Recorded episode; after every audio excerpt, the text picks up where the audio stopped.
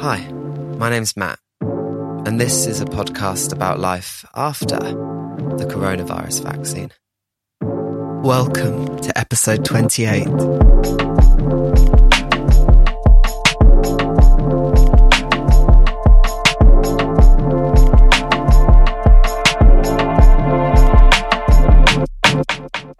The more of life we get back, the more I come back to the brilliant things Jess Clark said in episode four about resilience and routines, and how we need to discover our negotiables and our non-negotiables if we're going to make the things we need to stay happy and healthy fit into our lives as our lives continue to change.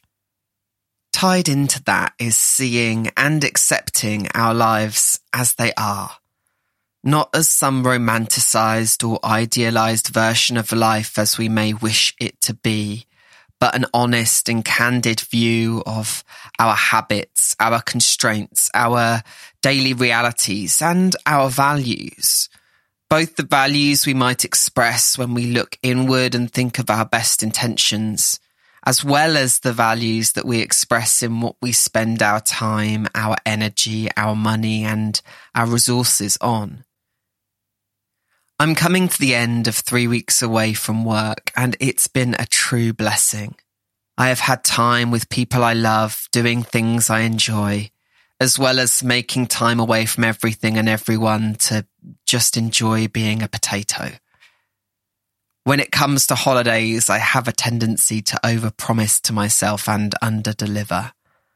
I think I'll make a thousand plans and visit exotic places and capture timeless memories as film grain-stained and sun-soaked photographs.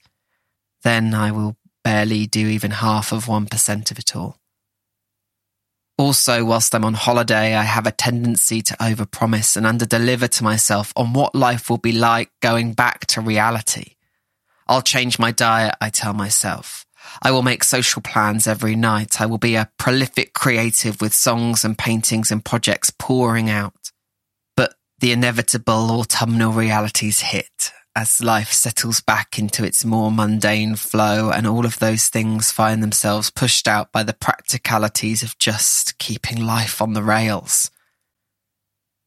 Now, I certainly have done a little of it this year, um, but perhaps it's the pandemic, perhaps it's old age and wisdom, perhaps it's just because I'm so tired and exhausted from the past year.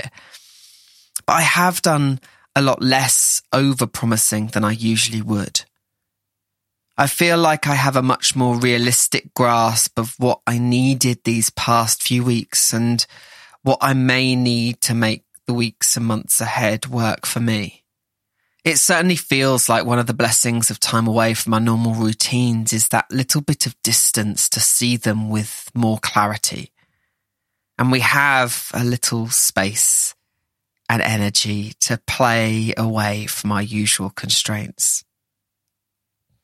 One place I've been doing that the past couple of weeks is with breakfast. I found myself in a real breakfast rut recently. I know I need a meal full of protein to refuel after workouts and plenty of vegetables to keep me full for the morning. And that often leaves me just coming back to faithful, easy meals, which, whilst easy to cook in a mindless morning state, are also starting to get a little dull. So with some of my extra time, I've been having a little play around with breakfast ideas. One of my new favourites is pastrami, egg and cheese. That's a toasted English muffin topped with slices of pastrami along with one or two scrambled eggs, which I pull together in the pan, place a slice of cheddar on top and then pop a lid on just long enough to let the cheese melt and the eggs finish cooking. I like it with fresh rocket or watercress and some sriracha, and whilst it works well in a muffin, it would be great in a bagel and quite frankly is quite delightful in a brioche bun. Because I'm not cooking up turkey sausages, which have become a mainstay of my breakfast routine, it will fit in my busy work mornings, and it's easily served alongside some butter mushrooms or a big side salad of leaves. It's something I've made a few times and feels like a really nice addition to mix up my regular work week breakfasts. It avoids the pitfall of overpromising and falling apart when it hits reality. because that is the danger with promises made to ourselves on holiday. They can find their way into overly wishful thinking for sure. That's not all bad in and of itself. It is, in the end, our expressed reflective values coming to the front and asserting themselves. But the challenge comes when they meet our reality and our first plan for putting them into action doesn't work.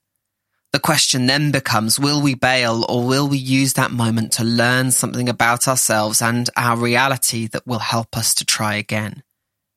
In cognitive behavioural therapy, each failure is an opportunity to find another input into our cycle of thoughts, feelings and behaviours, which can help make the process work better. It is, a phrase I have heard used, grist for the mill.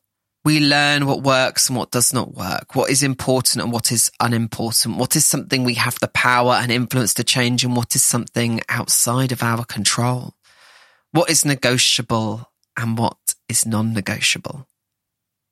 Then, with a little reflection, we can look to see how we might try new things or approaches in ways which may actually work. This process feels particularly important when thinking about all the things that are returning post-pandemic, thinking about what is negotiable and what is not, and looking for ways to make things fit back into life that lines up with what is important to each of us. When something is so important, you just have to make it work. For example, time with people I love is so non-negotiable for me at this point. Despite being someone who very much needs time alone to recharge, I also see in myself that when I indulge that tendency too far for too long, it starts to turn into cycles of thought and feeling which are precursors to depressive episodes. In the height of lockdowns, we had to be incredibly negotiable about how we spent time with people we love. But even now, I'm finding that I'm still having to be negotiable about the how, to make something I need fit with the realities of just not yet feeling comfortable in restaurants and theatres and the places we might spend time with others. This may sound wild, but recently, running has been such a non-negotiable for me.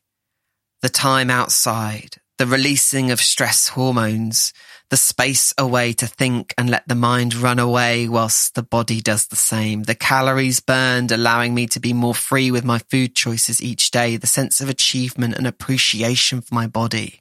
It all has been such an important grounding place for me and my mental health this year. So I'm actually quite excited that from Monday in England, isolation will be replaced by advised testing for fully vaccinated people. I was comforted by some good data on this by the Zoe COVID Symptom Tracker app. I will link to the video in the show notes for this week's episode. That video really helped me understand the scale of what in the U K has been dubbed the pingdemic, and how testing, particularly for vaccinated people, looks like a much more balanced approach to returning life to something more like normal. And for me, it feels like a big step forward for making many more things potentially work for me again.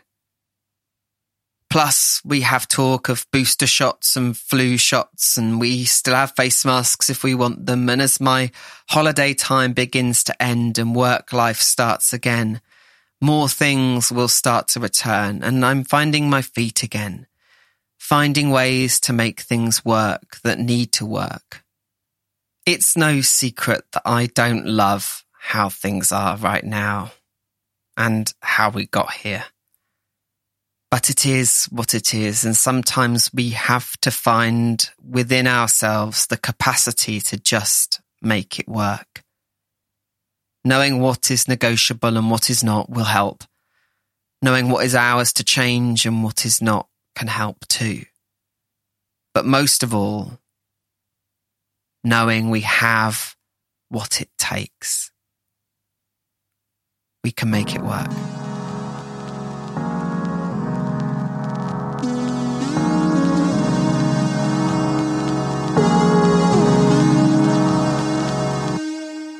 Thank you so much for listening to today's episode. If you've enjoyed it, you can follow the podcast on Spotify, Apple Podcasts, or your podcast player of choice. You can find the podcast on social media at Life After Vax, V A X, on Twitter and Instagram.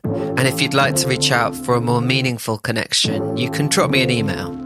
Hi at lifeaftervax dot com. Until next time.